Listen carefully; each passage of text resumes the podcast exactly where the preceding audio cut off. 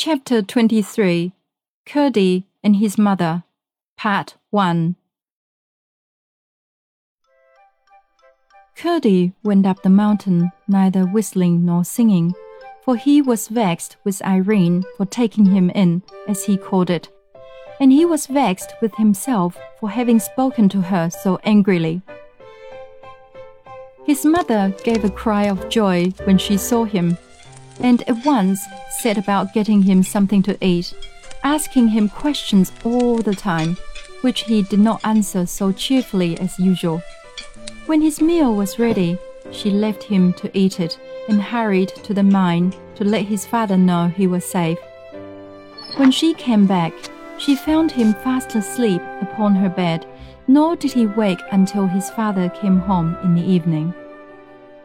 "Now, Curdie," his mother said, as they sat at supper, "tell us the whole story from beginning to end, just as it all happened." Curdie obeyed and told everything to the point where they came out upon the lawn in the garden of the king's house.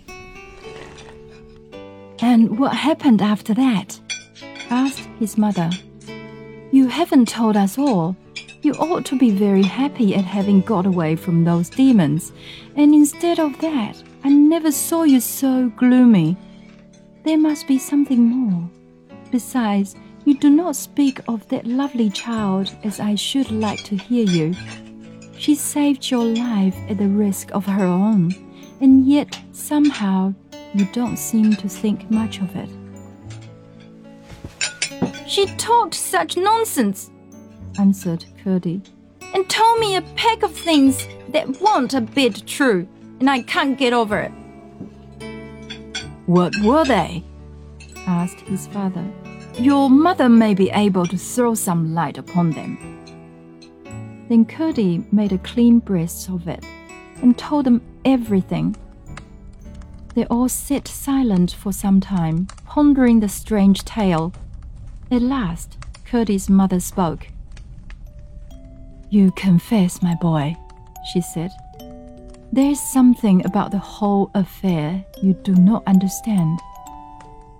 "Yes, of course, mother," he answered.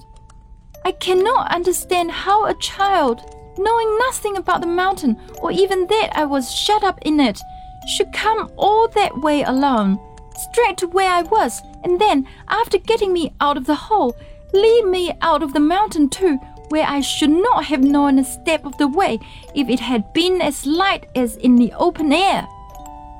"Then you have no right to say what she told you was not true. She did take you out, and she must have had something to guide her. Why not a thread as well as a rope, or anything else? There's something you cannot explain, and her explanation may be the right one." "It's not explanation at all, mother, and I can't believe it." "That may be only because you do not understand it. If you did, you would probably find it was an explanation and believe it thoroughly. I don't blame you for not being able to believe it, but I do blame you for fancying such a child would try to deceive you. Why should she? Depend upon it, she told you all she knew. Until you had found a better way of accounting for it all, you might at least have been more sparing of your judgment."